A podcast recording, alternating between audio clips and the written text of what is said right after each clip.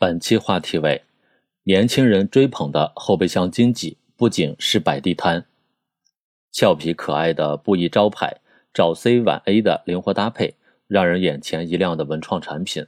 后备箱一打开另有乾坤。最近后备箱经济成为一种新兴业态，不管是在开往城市远郊的公路边，还是城市开放的集市空间，都能看到一些年轻人支开后备箱，摆好二维码，怡然自得地经营着属于自己的一方商业小天地。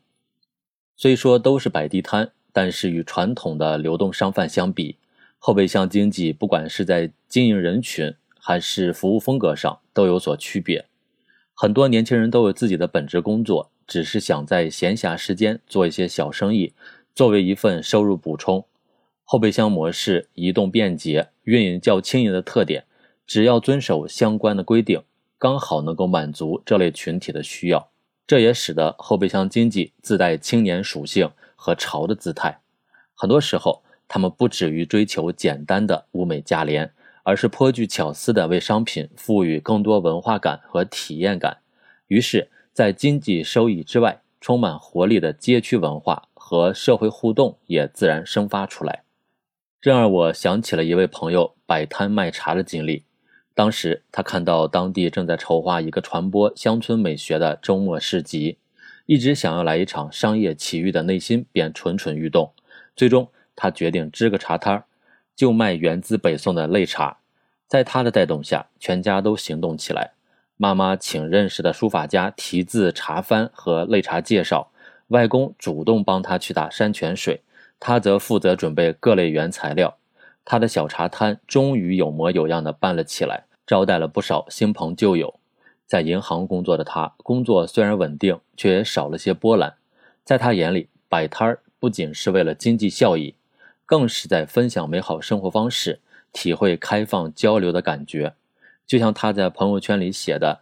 小时向往古人寓乎沂，风乎舞雩，咏而归。于是借着市集的机会，尝试将客厅摆于乡野里，听风，听鸟鸣，听游人嬉戏，擂茶，观山水，与友人相会。在这场市集中，有更多的人了解了擂茶这种古老的文化，有诗人、网络主播等形形色色的游客与他们交流。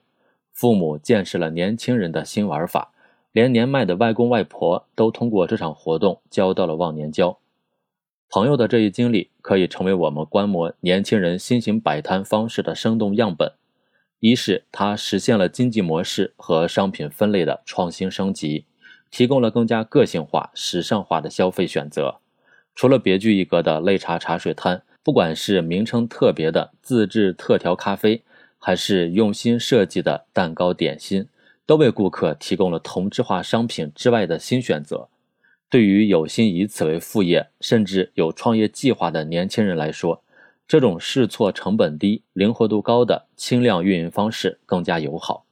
二是它脱离了简单纯粹的交易逻辑，更具文化附加值，更有消费体验感。以朋友的茶水摊为例，顾客哪怕什么都不做，只是静静地坐在那里，喝着传承千年的古老茶水，看着竹下望言对子茶，全胜与客醉流霞这一赏心悦目的手写诗句，也会有种忘却时间和烦恼的惬意感。三是它充满了人情味，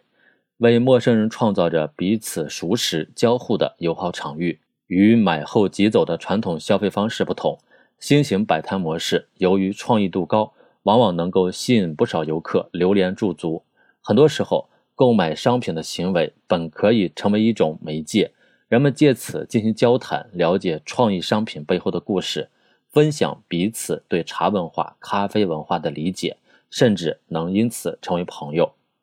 这就是后备箱经济的乐趣所在，它跟经济有关，却又不止于经济。